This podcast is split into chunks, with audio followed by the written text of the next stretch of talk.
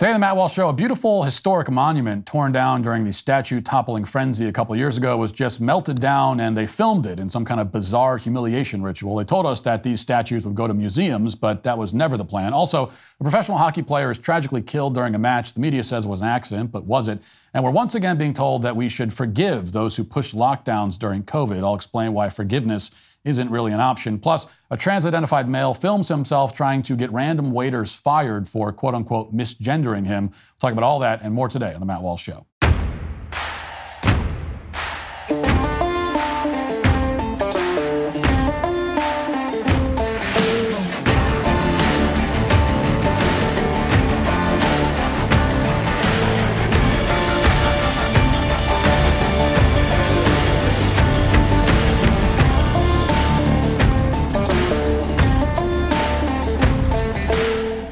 Since the overturning of Roe v. Wade, the left has lost their minds. Leftism is their religion and abortion is their official sacrament. Meanwhile, pro life efforts, which are now more important than ever, are booming. Despite the narrative, pro lifers have not gone away. In fact, they're getting more and more active.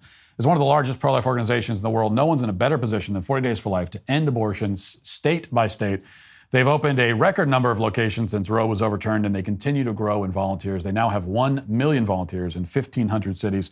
40 Days for Life holds peaceful vigils outside abortion facilities in an effort to change hearts and minds in the most blue pro abortion states. You can help 40 Days for Life fight ongoing legal battles to protect free speech for their volunteers by giving a tax deductible gift of any amount at 40daysforlife.com. That's 40daysforlife.com. For nearly a century, a statue of Confederate General Robert E. Lee stood in Charlottesville, Virginia. In 1997, it was listed on the National Register of Historic Places, which meant that at the time, and this again was in the 90s, so not all that long ago, it was considered worthy of preservation for both its, its historical significance and its artistic value. Little over 20 years later, in the midst of public hysteria over the overdose death of a criminal drug addict in Minneapolis, that 100 year old work of art, which was supposed to be preserved, was instead torn down. And we were told, moved to a museum. Well, last week, the museum, in a symbolic humiliation ritual, melted the statue down and destroyed it. It will now be repurposed as an inclusive arts display. This is how we treat our art and our historic monuments these days. It's especially how we treat historical figures like Robert E. Lee, but it wasn't always this way. Going back now to the early to mid 19th century, for more than three decades during that span, Robert E. Lee served as an officer in the U.S. military. He graduated from West Point, uh, went on to play a key role in the Mexican American War, which is a war that isn't talked about very much these days, even though it, it changed the country forever. And at the end of it, Mexico ceded a lot of territory, including California, Utah, Nevada, a lot of what we now call Arizona, New Mexico, and Colorado. And Lee's role in that victory earned him a series of major prom- promotions. He was eventually named the superintendent of West Point, which was the military academy he once attended. Just a few years after Lee left that post, the state of Virginia, where Lee was born, seceded from the Union. And at that point, Lee had a decision to make. Okay, he could accept a post with the Union Army, leading the Union Army, in fact, which was offered to him by, by Lincoln, or he could defend his home state, which, and, and, and you know, if, if he decided to, uh, to take the other option and to join the Union, then he would be marching against his state, his community, his family even his own sons. It would mean taking up the sword against his own family. Now, even though Lee was no great fan of either slavery or the idea of secession, he chose to defend his state and his family instead. In the end, he felt a greater loyalty to his state and to his community and to his family than he did to the federal government. And back in those days, that's how a lot of people felt. He resigned from the U.S. military, joined the Confederacy, and won some of the most pivotal battles of the war, often when he was up against very long odds. After the war, Lee became a college professor, and he worked to unify the North and South until his death. He was remembered across political lines for many, many decades as both an ingenious uh, tactician and a man of principle and faith. Churchill called him one of the best generals in history. Dwight D. Eisenhower, the President of the United States and former commander of Allied forces in Europe during World War II, had this to say about Robert E. Lee. Listen. I think uh, there are a good many of you people here, both photographers and and uh, representatives of the press, have been going into my office for the past four and a half years, occasionally. No doubt you've noticed that on the walls there are the prints of four men. Men that I consider, in my book, are uh, about the four top Americans of the past. They are Franklin, Washington, Lincoln, and Lee. And anybody who ever tries to put me in any other uh, relationship with respect to General Lee is mistaken. Now, a few years later, a dentist wrote to Eisenhower and uh, wrote him a letter demanding to know why he had that picture of Robert E. Lee in his office. And this is part of Eisenhower's response. He said, quote, he believed unswervingly in the constitutional validity of his cause, which until 1865 was still an arguable question in America. He was a poised and inspiring leader. From deep conviction, I simply say, a nation of men of Lee's caliber would be unconquerable in spirit and soul. Now, for the next few decades, most Americans agreed with that assessment. In the 90s, we had movies venerating Robert E. Lee, starring Martin Sheen, and nobody lost their minds over it. The Lee statue and statues like it stood in town squares all over the country, especially in the South. It wasn't an issue. They weren't vandalized. There were no angry mobs demanding their removal. Most people, including those who certainly cannot be described as Confederate sympathizers, recognize that the Civil War was fought at a different time in a different era and there were noble men on either side. That's how most people viewed it for decades and decades. But somewhere along the line, just the past few years, everything changed. Statues of Robert E. Lee and anyone like him had to come down, we were told. They had to come down right away. Okay, there was no time to talk about it. There was no time to debate. You weren't allowed to debate. In fact, you weren't even allowed to, uh, to, to express any of the viewpoints that nearly everyone held for a hundred years before that. These statues were not a problem for a hundred years, but in the last 100 seconds, they became a problem. And it was our duty to simply watch as they were all toppled and carried away. Now, already, if you're a perceptive and insightful person, you might ask yourself, was this a sign of progress? Like, was this a good sign when we started going around and had angry mobs tearing down all these statues that had been there for a century and nobody complained, and then all of a sudden we had to take them down? Is this, was this a sign that, that things were heading in a good direction in our country?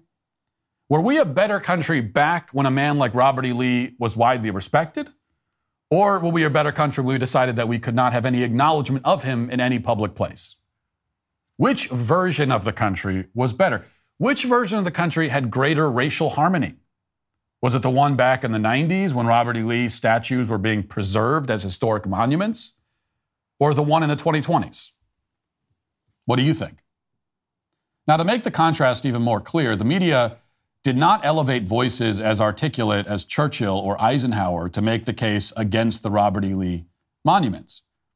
Instead, they thrust BLM activists like Zyahna Bryant in our faces and uh, here was her argument. This is from two years ago, talking about this same monument. Here's what she said. Zyahna, I know you've heard this argument before. I'm, I'm hoping that you could go ahead and tell critics who feel like removing the statue is, is whitewashing history and a section of our history that we should be engaging with. Um, and and by removing it, we're we're acting as though uh, it didn't happen, or or we're trying to erase a section of our history. What do you say to those folks? I would say actually erecting these monuments is whitewashing our history. Um, at the time of emancipation, Charlottesville and the surrounding area was majority Black. And you don't see that narrative by having Confederate monuments standing in the center of parks, towering over whole communities.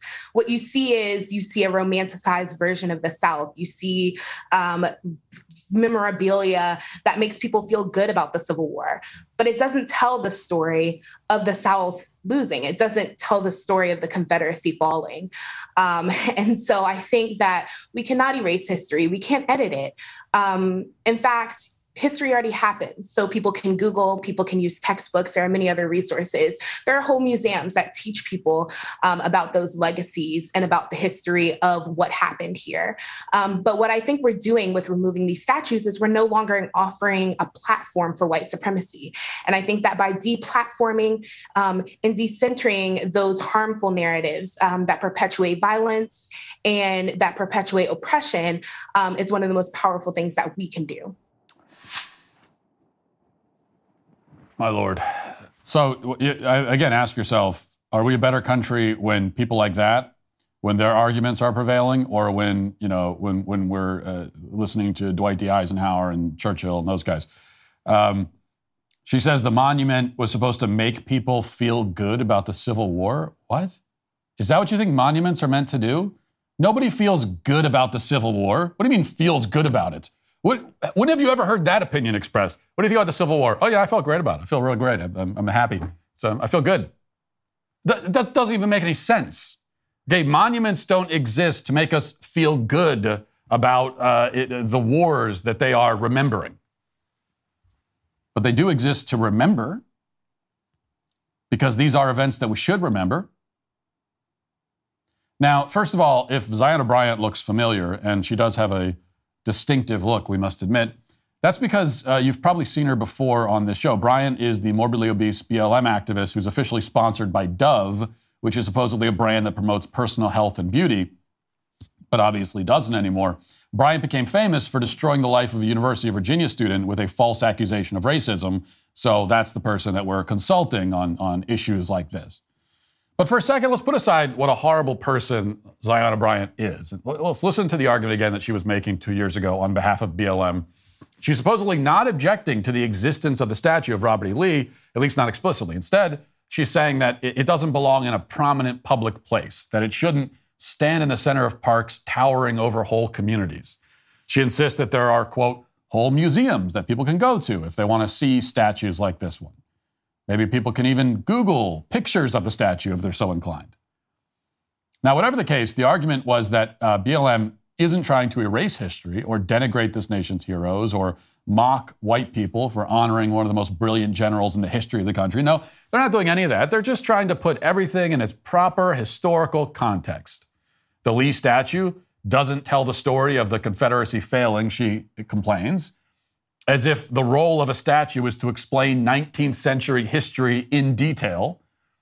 Um, there were a lot of black people in Virginia, she goes on to say, and, and Lee was not black. And therefore, this statue needs to come down and go to a museum where it belongs. Now, none of that made any sense at the time. Unless, of course, the goal was never to move the statue of Robert E. Lee, but instead to destroy it entirely. If that was the intent, then everything just went according to plan. As I said at the top, activists and university faculty members, with the help of local legislators, just melted down the statue of Robert E. Lee in secret in an undisclosed location after saying for years that they just wanted to move it to a museum. What they forgot to mention is that the museum they move it to is then going to take it and destroy it. Now, they won't even say what state uh, this, this destruction occurred in, but the leftists who demolished Lee's statue made sure to release a video of it happening. Here it is, watch.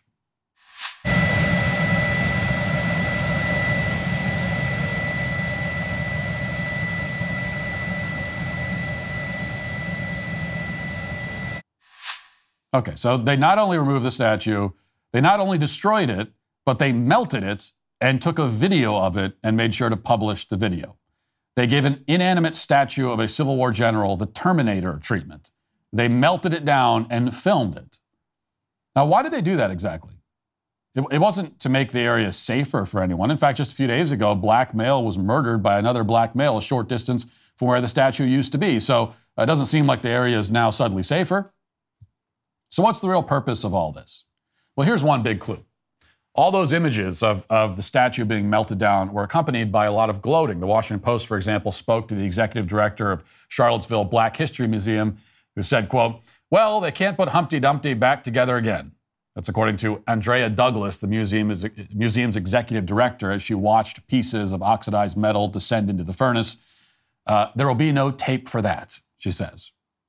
The Post went on to interview another UVA activist behind this destruction who said, quote, Jalane Schmidt, uh, who, this is reading now from the article, Jalane Schmidt, who directs the Memory Project at UVA's Karsh Institute of Democracy, said she felt like she was preparing for an execution of sorts. Like if there's a rabid dog in the neighborhood that's been hurting people and it needs to be euthanized, she said. Schmidt also said, quote, we want to transform it into a piece of art that community can be proud of and gather around and not feel excluded or intimidated. Yes, because of course, when you euthanize a rabid dog, you put it in a furnace and everyone gathers around and celebrates it. They won't be intimidated anymore. Okay, what kind of dog euthanasia has this person been a part of? But it all makes perfect sense, right? turning the Lee statue into an inclusive art display. It's not a humiliation ritual at all, we're supposed to believe. We're also supposed to believe that the statue was hurting people. Well, how was it hurting people? What was it doing to them? Was it coming alive like Night at the Museum and assaulting innocent civilians in the middle of the night? What kind of damage was it causing? And, and why didn't anyone ever notice this damage or mention it for the first eight or nine decades of the statue's existence? Why are people in the 2020s more hurt by Civil War memorials than people who lived closer to the Civil War were? Okay? How did the wounds of the Civil War become fresher over time? How is some 20 something year old in the year 2023? Uh, how is it that, that, that for them it's like too soon for the Civil War? We can't have Civil War acknowledgement anywhere. It's too soon. And yet it wasn't in the 1930s or 40s or 50s or 60s or 70s or 80s or 90s. None of this makes any sense until you realize that the campaign to tear down Confederate statues was always, from the very beginning, a proxy in the overall war on American history. They just can't be honest about it because they, they're never honest about anything. And all the deception is necessary in this case because these activists have much bigger plans. They never planned to stop with melting down the Robert E. Lee statue, and they haven't. Indeed, the Lee statue is far from the only statue that's been destroyed, of course, or essentially destroyed in recent years. According to an investigation from the Madrid newspaper El País, the city of Richmond maintains a secret open air graveyard for statues that were toppled in 2020. And these statues are disassembled and, and thrown into storage. A lot of contractors apparently passed on these uh, disassembly gigs for obvious reasons. But eventually, Democrats in the state landed on a guy named Devon Henry, who, uh, who will, is willing to destroy them. Quoting from the investigation, Henry estimates that he has dismantled 24 structures between Richmond and Charlottesville. The latter is home to the University of Virginia and is one of the cities that acknowledged historical pain and chose to melt down and reuse the materials. Now, they've destroyed pretty much uh, every statue remotely associated with the Confederacy. And that includes a monument to Stonewall Jackson, who, like Lee, was a hero of the Mexican American War widely regarded as one of the best military commanders in history. Devon Henry uh, also dismantled a, a, monument to the Confederate General A.P. Hill, who also distinguished himself in the war with Mexico. As El País reports, the statue of Hill now has its head, quote, dishonorably stuck in a tire waiting to be wrapped up in white plastic. All this to say, they're not putting any of these statues in museums. The museum gambit was always a lie, something that only the most gullible among us could have ever fallen for. And sadly, there are a lot of gullible people among us. Now, that said, there's maybe one exception. The Jefferson Davis statue, post BLM riots, uh, was taken down and, and was displayed in the Valentine Museum in Richmond. And this is how it's presented. You can see the picture here uh, toppled, desecrated, and covered in graffiti in the museum. There are many more examples, but you get the point. There was never any intention to memorialize history here. Leftists are doing something to leaders of the Confederacy that they won't even do to Nazis. Okay, they're erasing them completely. I mean, you could still walk into the World War II museum and see Nazi artifacts if you want, uh, posters, flags, weaponry, even you know, Nazi games, board games. But they don't want you seeing any relics of the Confederacy under any circumstance, whether it's in a museum or not. In fact, even if you agree with removing the Lee statue in Charlottesville, which I don't, but even if you do, you must at least acknowledge that it is a historic artifact. It's literally registered as one. All of the controversy over it just makes it more historically significant. So there's no valid reason to destroy it. You are literally destroying history when you destroy it. And the destruction is a gratuitous act that can only be meant to send an ideological and political message. And this goes well beyond the Confederacy. That's why the mob quickly moved from the Confederacy to tearing down statues of, of pretty much any white person who happened to be born prior to the 20th century. Even Teddy Roosevelt fell victim. What this tells us is that leftists are preoccupied, above all, with erasing the history and traditions of this country. It's about power, it's about dominating and humiliating those that they identify as the enemy. And in large part, they are succeeding. We should remember that we're in this situation now because Republicans across the country, including in Washington, people calling themselves conservatives, that is, the people who are supposed to be conserving things like history, let it happen. They were too afraid of being called racist to say anything about it. They were too weak to stand up to this cultural vandalism when it took root. And they're still too weak to stand up for it or to it. If Republicans had any moral fortitude whatsoever, they would respond to the destruction of the Lee statue by painting over every George Floyd mural and tearing down and destroying every single one of his grotesque, disgusting monuments. If Robert E. Lee doesn't deserve to be honored, then a violent drug addict who, who robbed women and ripped off convenience stores certainly doesn't pass muster. So throw his busts and golden coffins in, in, in the furnace as well. But that won't happen, of course, because we've come a very long way since Eisenhower. Unfortunately, we're heading in the wrong direction. And frankly, at this point, it probably won't be long until Eisenhower's memorial is melted down too, especially after they see that video. They'll turn it into an inclusive art display, another display of inclusivity that excludes everyone who disagrees with them. That is the left's goal, after all. It's always been their goal. And if we keep electing politicians who are too afraid to say so, then ultimately they will achieve it. Now let's get to our five headlines.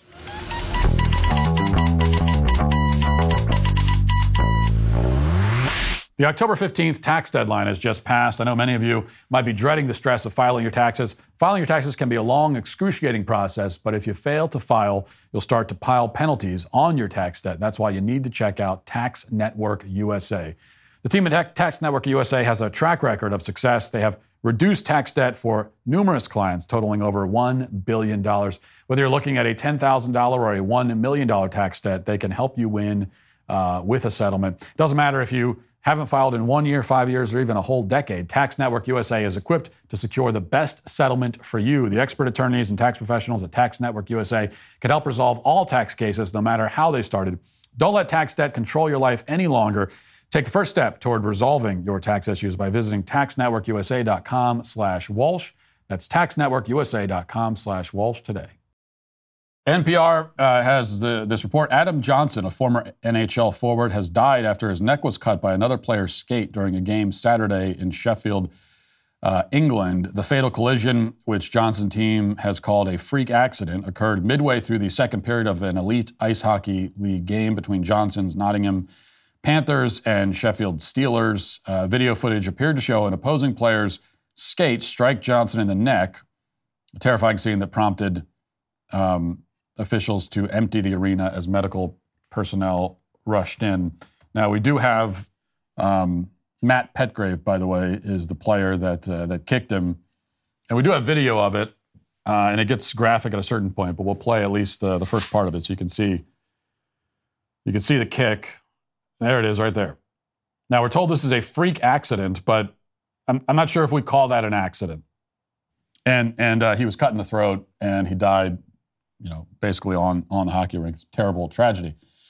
And I don't have any major insight on this. I don't watch hockey. Uh, I don't. Uh, I don't play it. Um, so I guess I can't say for sure that uh, people don't generally get kicked in the throat while playing hockey, but I'm pretty. Sh- I'm pretty sure that they don't. I, I could say with relative confidence that this is not the kind of thing that usually happens on a. You know, there, there are collisions and injuries that happen um, on the uh, out on the ice. I think that this is the kind of thing that just in the natural course of playing hockey, and I have talked to several people who do play hockey and are familiar with it, and they've all said that that doesn't those kinds of in, that's that does not look unintentional. So just using some common sense, it certainly is hard to see how a person could could be accidentally slashed in the throat with an ice skate while they're standing. Now, it's one thing if Johnson had fallen onto the ice first. And when I first heard about this, that somebody was cut in the, in the neck and died uh, while playing hockey, I figured that they that they had fallen on the ice and then someone ran into them and there and and uh, and injured them that way. And then in that case, yeah, you would call that a freak accident. This does not look so accidental to me uh, because he's upright and Petgrave flailed his foot up and kicked him uh, even though the media has pretty much universally declared it as an accident, and they're just saying, well, it's an accident, nothing to see here. I'm not so sure. Um, so, from my vantage point, it seems that the death was accidental, but the kick was intentional. He was trying to kick him to impede his movements or knock him down or whatever. I, I'm, I think we can assume he didn't expect that it would end with Johnson bleeding to death on the rink, but it did, and he needs to be charged and held accountable. You know, there's there there there, can't be uh, a sports exception for what is, at a minimum, manslaughter. And it's no different than any comparable situation outside of a sports context. It's like, you know, if you are in traffic and you get mad at somebody and it's a road rage thing, and so you aggressively cut them off in a dangerous way, and then they swerve and they get into an accident and they die. Well, yeah, you, you, probably didn't have that last part in mind. Maybe you weren't trying to kill them, but you did intentionally do something dangerous and reckless in a way that was targeted at that specific person who then died because of your actions. And obviously, in both cases, you have to be charged. You have to go to jail for that um, because someone died and you have to be held accountable. So it's a terrible tragedy, but uh, it's it's kind of bizarre to me to see most of the media just immediately declaring that was an accident, nothing more than an accident. That's it. All right, Fox News has this report. Real time host Bill Maher confronted former Democratic uh, New York Governor Andrew Cuomo on the nursing home scandal that plagued his handling of COVID. While sexual harassment allegations led to Cuomo's ousting from office in August 2021, there was a lingering controversy over his ill fated policy in March 2020, ordering nursing homes to accept COVID patients in order to prevent overwhelming New York's hospital system. That led to the deaths of over 4,100 nursing home residents during Friday's overtime segment on YouTube, Maher read a viewer question uh, posed to Cuomo asking whether he would have done anything differently during COVID. And Cuomo responded, The short answer is no. First, this is Monday morning quarterbacking, by which I could make the New York Jets champion if we're going to do this. When COVID started, it was all of the dis- all the disinformation was amazing. It's coming from China, uh, wet market. Okay, so he's saying there was disinformation, it was coming from China, and they didn't know any better.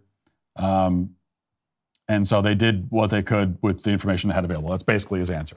Now, along these same li- lines, we also heard in the same episode from NYU professor Scott Galloway, who was a big proponent of mandates and lockdowns and all the rest of it. And uh, here's what he had to say about uh, the response from people like him to COVID. Watch. Well, I was on the board of my kid's school during COVID. I wanted a harsher lockdown policy, and in retrospect, I was wrong the, the, the damage to kids of keeping them out of school longer was greater than the risks. But here's the bottom line myself, our, our great people, the CDC, I'd like to think the governor, we were all operating with imperfect information and we were doing our best. So yeah, it, oh, it's, it's, well. So let's, but let's learn from it. Let's learn from it. Let's learn from it. Let's hold each other accountable but let's bring a little bit of grace and forgiveness in the, yeah. the show that was COVID. Yeah. Okay, so we hear again about the need for grace and forgiveness, and uh, as always, this calling for grace and forgiveness coming from people who uh, would never extend it the other way to their own ideological opponents and never do. Um, and this particular guy, I don't know anything about him, um, but very often with these people, you know, if if they say that they should get grace and, and forgiveness for doing things or or for calling for actions that I mean that killed people, right? In the case of in the case of Cuomo, the case of Cuomo killed directly killed thousands of elderly people, and um, the people that were pushing for lockdowns for so long, I mean that killed people too. And uh, isolating, taking kids and isolating them in this way. The damage that was done to those children is it, it, it's literally immeasurable. You can't measure it. You can't quantify it um, because it, it, it, they were damaged at such a deep level. And so for that, they want grace and forgiveness. But a lot of these people, if you were to ask them, you know, what about um, what kind of grace and forgiveness would you give to someone for, I don't know, quote unquote misgendering a trans person. For that, destroy their lives, get them fired, destroy their lives. But hey, if you're a governor and you did something that uh, killed thousands of elderly people, hey, it's it's uh, it, they they were doing their best. He tried. That's all that counts. All right. So a, a, a couple things about this in general. First of all, if this was May of 2020, okay, if we were in May of 2020 right now or, or June of 2020, and someone who advocated for lockdowns initially, a few months beforehand, that would mean, was coming out and changing their mind, in May or June or July of 2020 or something like that, a few months later, then in that case, I would say, sure, okay, look, you got it wrong at first. Uh, there was a lot we didn't know initially. You were scared, whatever. Okay, but it's not May of 2020. It is the last day of October of 2023. And that's significant because a lot of these people who are asking for forgiveness and grace now, COVID amnesty or whatever, whatever you want to call it, a lot of these people, maybe all of them, were still advocating for lockdowns and mandates in June of 2020. I mean, they were pushing for it in June of 2021. Okay? So the, the time frame is important here. These people were pushing this for a year, a year and a half, two years, even longer. You know, I remember I went to that uh, Davidson County school board meeting in, um, that would have been August of 2021 uh, to speak out against their mask mandate. And I was accused of being a homicidal, uh, you know, COVID loving maniac at the time. All those many months later. So that's where I stand on this. No one is saying that everyone had to have everything figured out from the very first moment. I mean, nobody did. When, if, when it, it first happened and COVID first made it here to the United States, nobody knew everything about it immediately. And no one is saying that you had to know everything about it immediately. But these people were not just pushing this tyranny in the first moment. They were pushing it in the first moment and then in every other moment after that for years, not just weeks or months, but for years. And it, it, it, they weren't just pushing it, they were shouting down and trying to actively silence the people who were right and who the Scott Galloways of the world now admit were right. Except they don't really admit it, do they? Like they're saying the things that we were saying before, but he's not saying, oh, those other people were right, because that's, that, that's maybe the most important detail in all this. Before I could ever even consider forgiving one of these people, or what, before I could ever consider uh, giving a vote for amnesty for someone like this, and I still wouldn't, but before I could even consider it, what I would need to hear from them is not, oh, I didn't know. I didn't know. I was ignorant. I didn't know.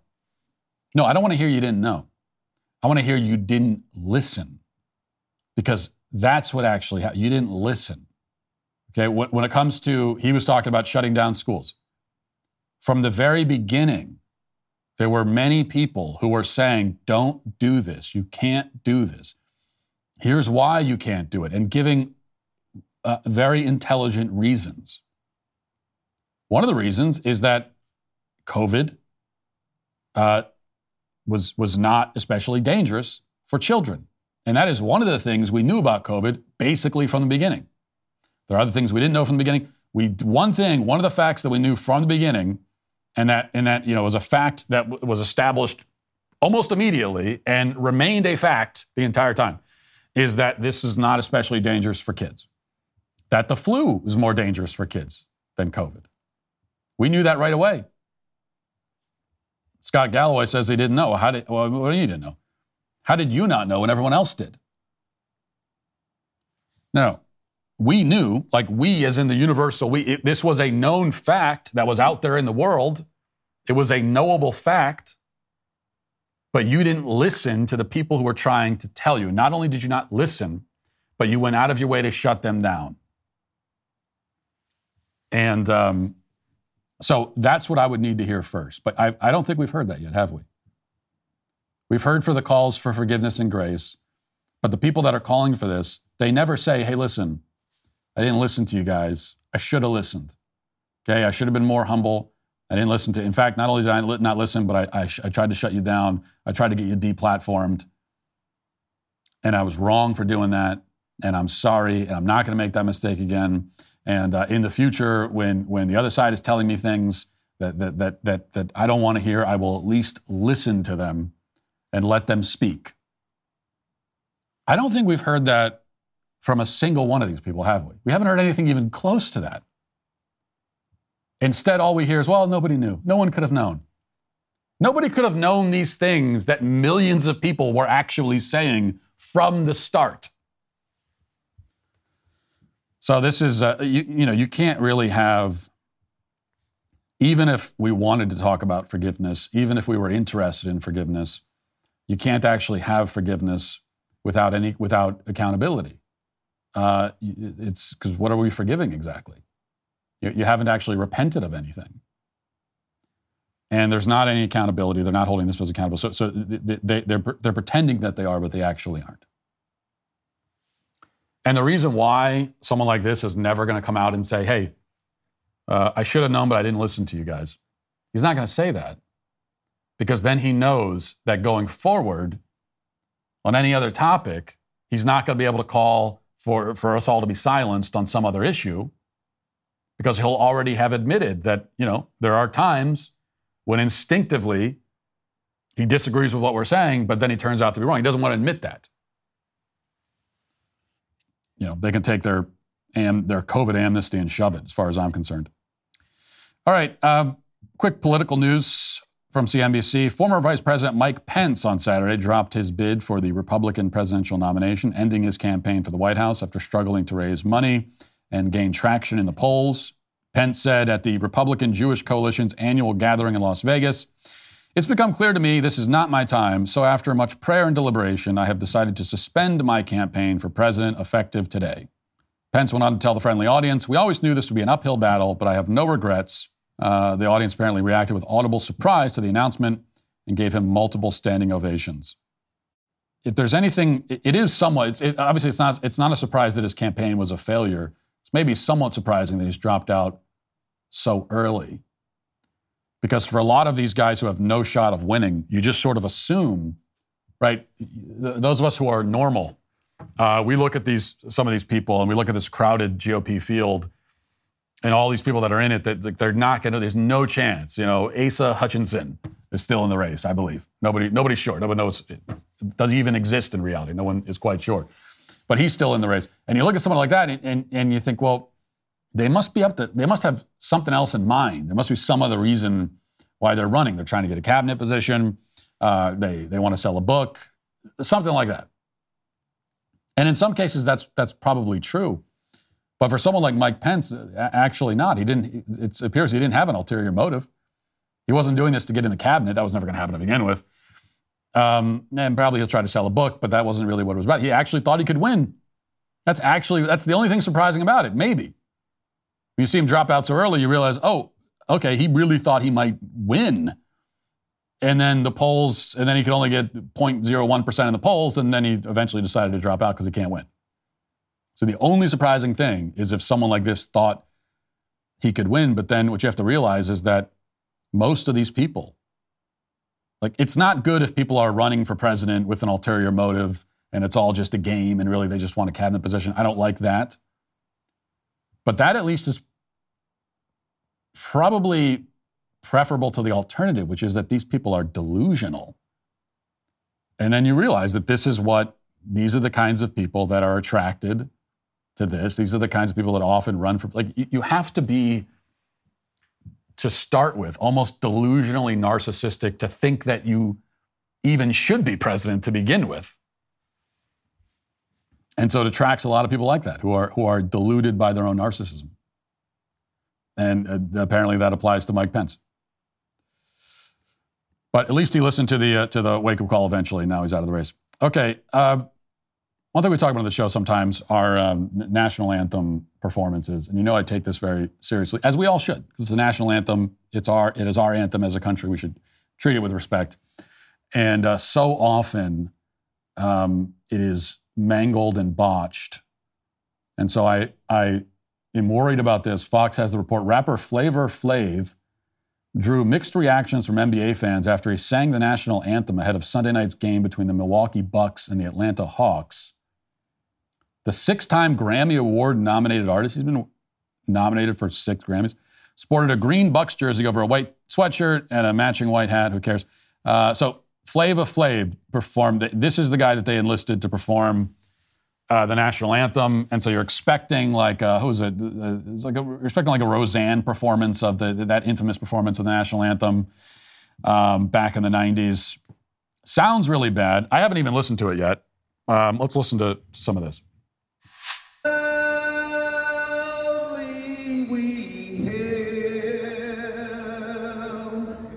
At the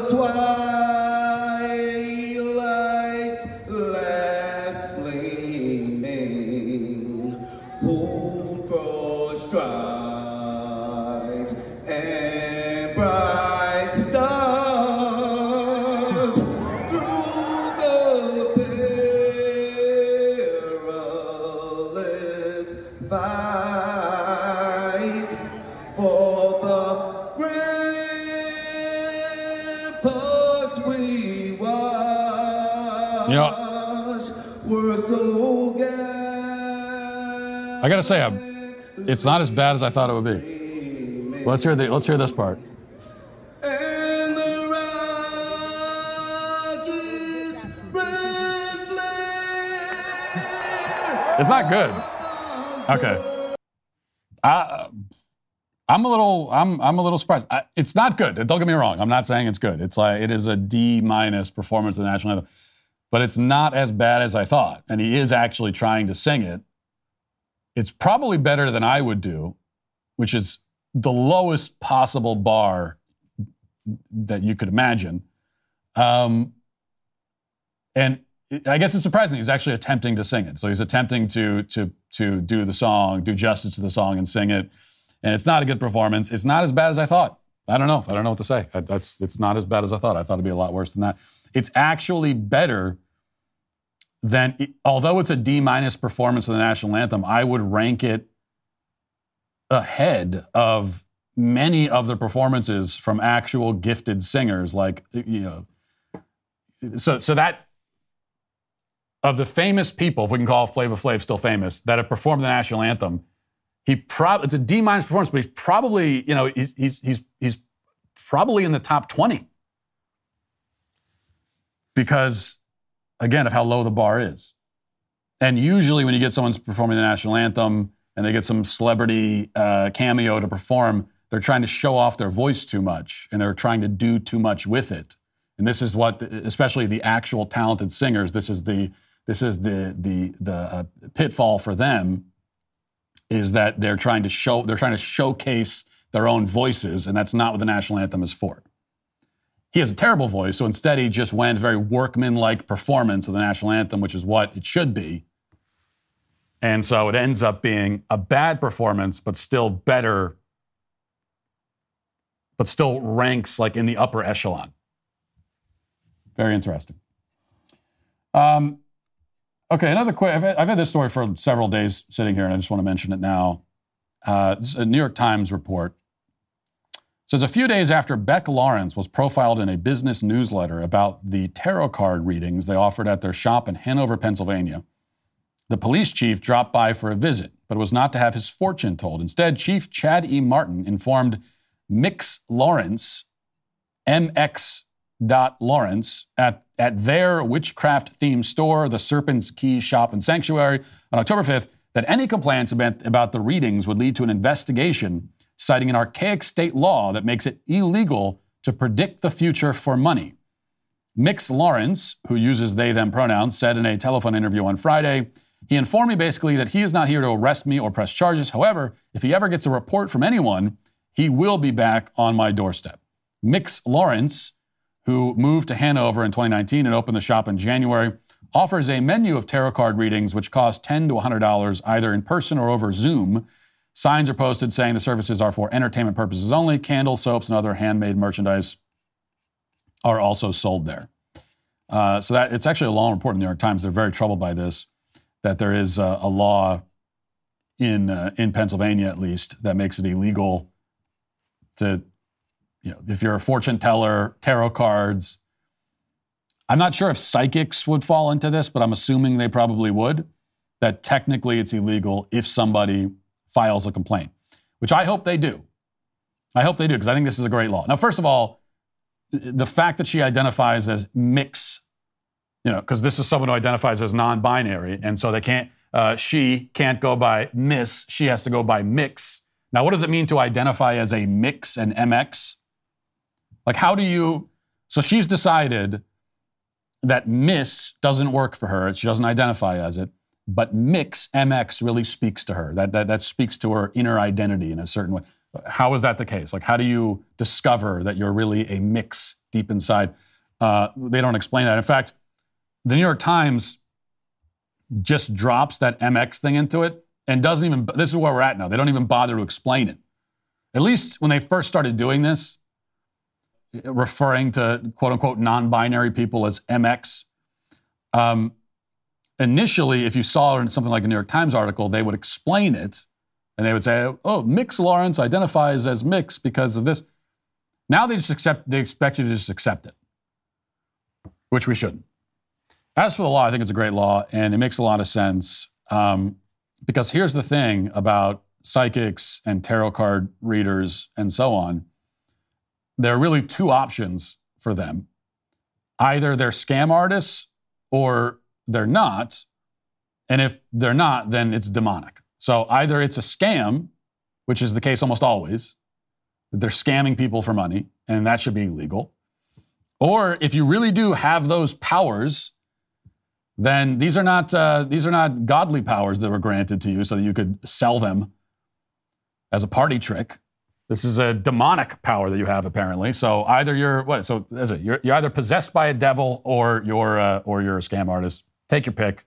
Either one, you belong in jail. That's where it, it lands. Let's get to was Walsh wrong?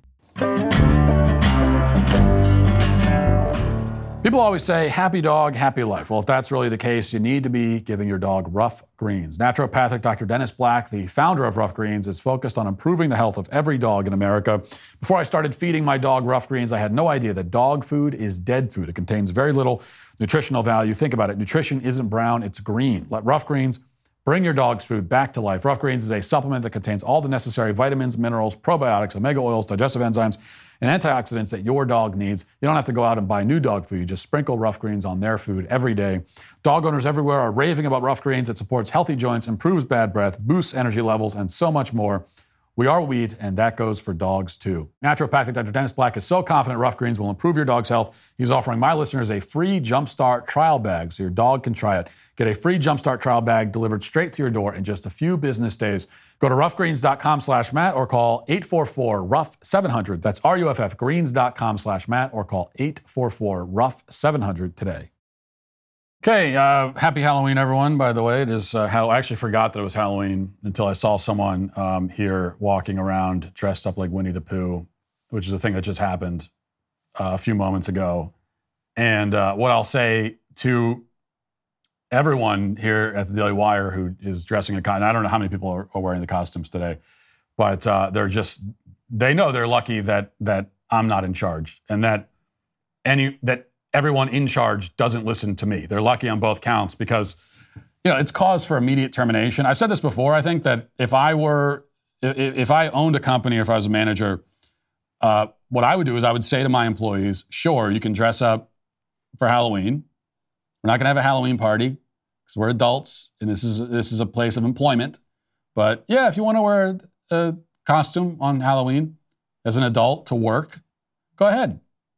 And then anyone who does, I would just fire. So let them make their choice and then fire them for the choice they made. That's what I would do. So Halloween is, is for children, folks. In fact, even my own children are, are starting to grow out of it because uh, the, the, older ones, anyway. Like we took our kids to Boo at the Zoo a few days ago uh, here in here in Nashville, uh, which is a great event. If you you know a little plug for them. It's like it's their it's their Halloween thing they do at the zoo. And all the kids come and they're dressed up and they get candy. And uh, we're walking around, and our our ten year old twins were like not that into it. And my wife is distraught about it because she's saying the whole time, you know, why aren't the twins having fun? What's going on? They're, they're growing up too fast. Well, I said, they're 10. That's what's wrong.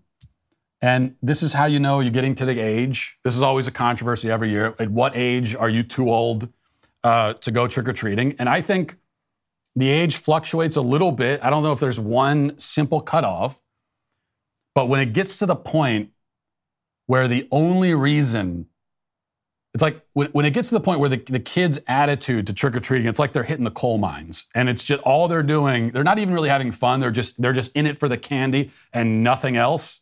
All of the real, all the kind of like joy and all that of Halloween's kind of gone, and all they care about is just going house to house and get as much candy as they possibly can.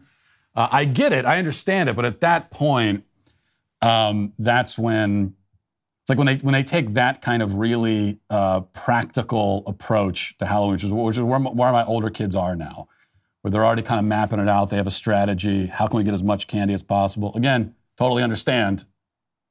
But that's when you're getting to the age where it's probably you're probably a little too old for trick or treating, in my opinion. Uh, okay, we led the show on Friday with a discussion about the link between psychiatric medicines and mass shootings, and so. Uh, a lot of people think I was wrong about that. No big surprise. Sky Gun says, You're making a false correlation here. That's like suggesting the people that drink whiskey and Coke, rum and Coke, and Coke and vodka uh, and get drunk are getting drunk on Coke because Coke is the common denominator. I'm not even sure what point you're trying to make here, but I will say that uh, the, the, the, the drugs are mind altering substances. So you're trying, you're in, in your argument, you're comparing uh, the psychiatric drugs to the to the Coca-Cola, I assume.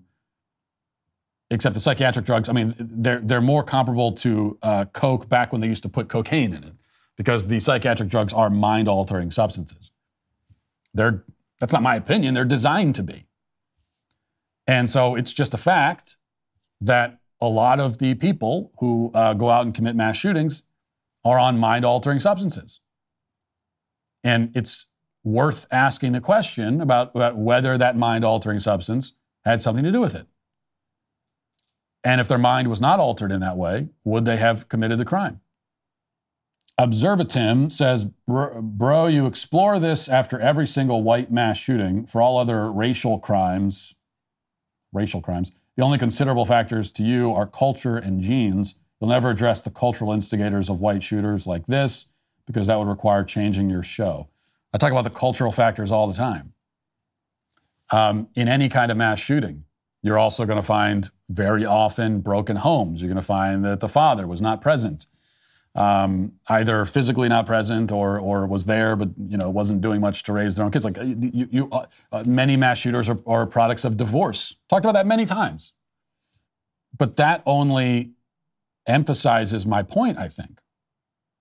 That, okay, you have someone, you have a kid, let's just, a hypothetical scenario that we've seen play out many times in the past.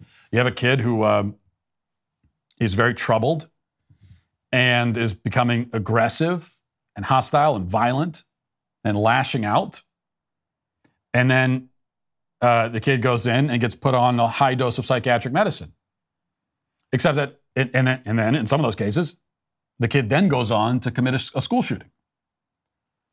Well, to your point about the cultural factors and the family factors, you, you can look and see what's going on in their lives many times, and you can, you can figure out why they were lashing out and getting aggressive and violent. There's, and a lot of times has to do with a broken home, a divorce, all these kinds of things. So the psychiatric medicine assumes that the person is, is has some kind of mental sickness. And I don't know how we can assume a mental sickness if we can look at what's going on in their life and easily identify major factors that major environmental type factors that are playing into this. And so we should be addressing those factors rather than trying to do the band aid approach of putting them a bunch of drugs to kind of numb them so that they're no longer as affected by this thing that's happening in their life. Debbie says the elephant in a room is a in the room is a lack of God with a heavy dose of violent video games, time on the dark web, not practicing one's faith. Drugs have to be monitored. I have two kids on controlled meds, but that's only part of the treatment. Cards issues started long before the voices. Look, I, don't. I don't think that when it comes to this, that we should be uh, narrowing it down to any one thing which is what which is why you'll find with me when it comes to mass shootings, I've talked about every issue. I've talked about psychiatric medicines. uh, the lack, you know, the, the kind of spiritual hopelessness and despair that's rife in our culture, um, broken homes, all these things, how they factor in. And all of that should be part of the conversation. But from what I've noticed, most of the things that you mentioned, Debbie, people do talk about. The one thing that we tend to skip over are, are the drugs themselves. And we have to stop doing that because, as we talked about on Friday, uh, on Friday, the drug companies themselves admit that the drugs that they're putting these people on can cause them to become aggressive, to become suicidal. Know, which is really, I, I don't know, we're, we're, we're sort of numb to it in many ways. But really think about that. You're giving a, a drug to someone that, according to the drug maker, could put thoughts in their head that they wouldn't otherwise have. You're, you're, you're, giving them a substance that can cause them to think things that they wouldn't have otherwise thought. I'm not saying we should, that there's never a place for those kinds of drugs. But um, right now, the place for those kinds of drugs is basically, you know, as soon as someone shows up at the psychiatrist's office and says, I'm struggling with this or that, immediately the, uh, the, the pen comes out and the prescription is written. And that's the issue. This Halloween, remove the unpleasant taste of woke from your Halloween candy. Get Jeremy's chocolate instead. And we decided you deserve a treat for dealing with all the woke around you. That's why for Halloween, we're giving you 30% off of uh, Jeremy's chocolate. That means our famous he, him with nuts and she, her nutless are 30% off. Get yours in full size or our shareable microaggression size.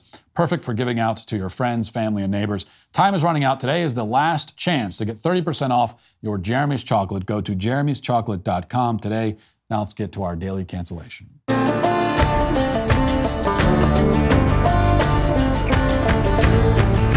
Today, for our daily cancellation, we have a classic. This is uh, a, a, new viral video, but it belongs to a trusty genre. Here we have a trans identified male who apparently enjoys going out to restaurants alone so that he can film the wait staff, quote unquote, misgendering him. He uh, dangles himself out as bait waits for some unsuspecting service worker to accurately identify him as man, captures it on video, and then posts it for likes and supportive comments. And sadly, he gets a lot of both.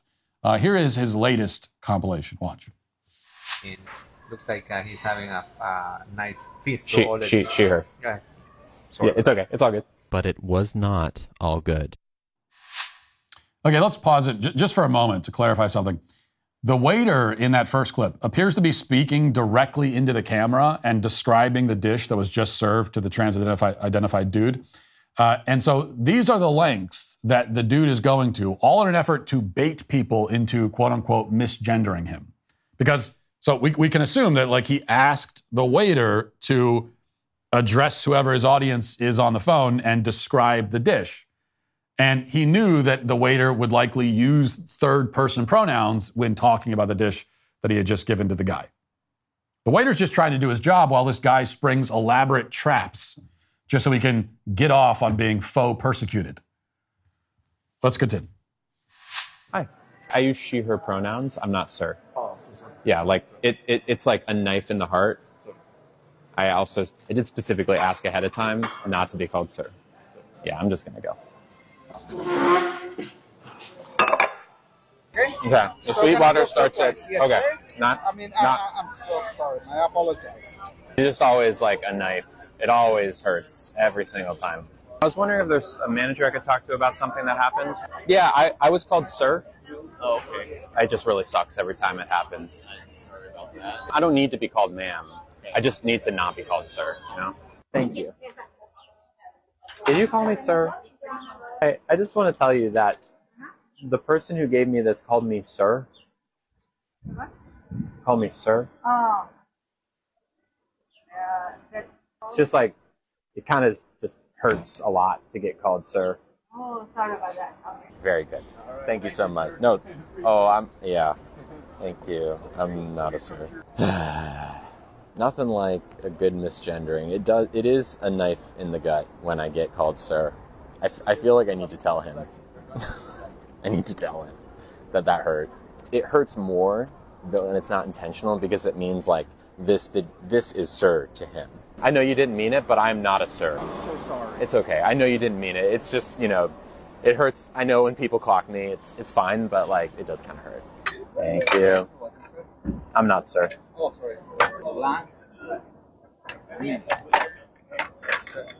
Not sir. Not sir. The, the guy who dropped the, the, the food off, he called me sir twice in a row. Okay. I'll let him know that and GM as well. Thank you. I appreciate that. Now, the thing that makes this video interesting and and uh, and somewhat challenging is trying to decide what is the most reprehensible and disgusting thing about this man. Is it that he goes around trying to get random waiters fired for being polite? Is it that he dresses in crop tops that expose his flabby, disgusting stomach? Is it that he wears matching outfits with his dog that he also brings into restaurants with him in a baby stroller?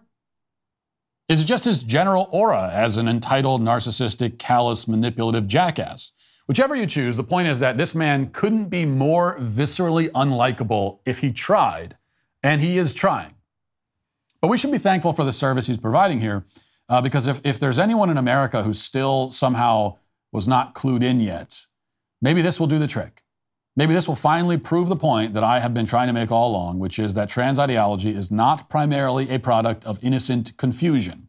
Okay, a seven year old boy who identifies as a girl is confused because he's been made confused. Same for an adolescent girl who identifies as a boy. But a grown man like this, th- th- this kind of guy who, who, who represents the vast majority of trans activists, by the way, he is not really confused. It's doubtful that he actually thinks he's a woman. He likes to present himself as a woman, which is not the same, th- present himself badly as a woman, but he, that's how he presents himself. But that's not the same thing as thinking that he is one. But whether legitimately confused or not, he is a fetishist, and wearing women's clothing is really a secondary aspect of his fetish. The primary thrill for him is manipulating and controlling people. He wants to make the world bend to his whims. He enjoys wielding his emotions like a sledgehammer, smacking anyone over the head who happens to briefly interact with him. He claims that it's a, it's a dagger in the heart when he is misgendered, quote unquote. And yet he goes out of his way to film these moments and to put people in a situation where they might do the thing he claims he doesn't want them to do. And that's because his emotions are as fake and contrived as his womanhood. It is all performance. There is nothing authentic about, about any of this. He is a fraud and a bully. And yet he's been empowered not just by the left, but even by many on the right who, for so many years, refused to be honest about and to guys like this. You know, the correct response to this man, if he tries to lecture you for accurately gendering him, is to say something like this Oh, sorry, you're right. I shouldn't call you sir.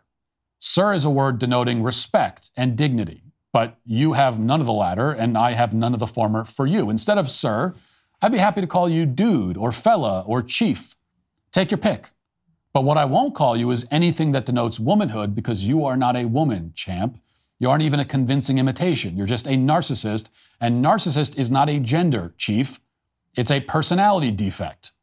So I will continue to call you whatever the hell I want to call you, and there's not a damn thing you can do about it. I'm not sorry if it offends you, and I care about, about your feelings about as much as you care about anyone else's, which is not at, not at all. You got that, big guy? Now, that is both the most accurate and most moral way to respond to somebody like this, except that, you know, if the waiter at the restaurant says that or anything close to it, he'll be fired and publicly shamed. It, it would be heroic and good if he said it anyway and sacrificed himself or at least his job for the sake of truth and justice, but that's not a choice that most people will make, and that's understandable. And, and bullies like the guy in the video, they know that. And so they specifically pick on people whose lives they think they can destroy. It's what manipulative narcissists do. It's their MO. It's why we've seen a lot of videos like this, and it's almost always, have you noticed, in a customer service setting. Because these are people that they feel they have control over. They don't usually go up to random people on the street. They don't come up to me. I wish they would. I'm just waiting for me to get one of these TikTok videos. Oh, excuse me, you called me, uh, you called me sir. Oh, did I? I'm waiting for that moment. It never happens because they're picking on people they think they can control. which is why it's all the more important for those of us who are um, not as vulnerable as the waiter to speak up. And it's not enough to just meekly raise your trembling hand off at a distance and say, well, geez, I'm, I'm not trying to hurt anyone, and sorry if this offends you, but I guess I just, I feel like maybe it's okay sometimes if some people don't agree that men are women. Please don't be mad. That kind of soft and scared approach doesn't work in general. It especially doesn't work when you're up against ruthless sociopaths who will happily take someone's job for noticing that a man is a man. The only effective strategy is to be blunt and direct and utterly dismissive of their fake performative feelings. It's the only way. It's always been the only way. And maybe now the country is starting to figure that out. We can hope anyway. But in the meantime, this guy and his matching dog outfits are today canceled. That'll do it for the show today. Thanks for watching. Thanks for listening. Have a great day. Godspeed. Good. And on a positive note.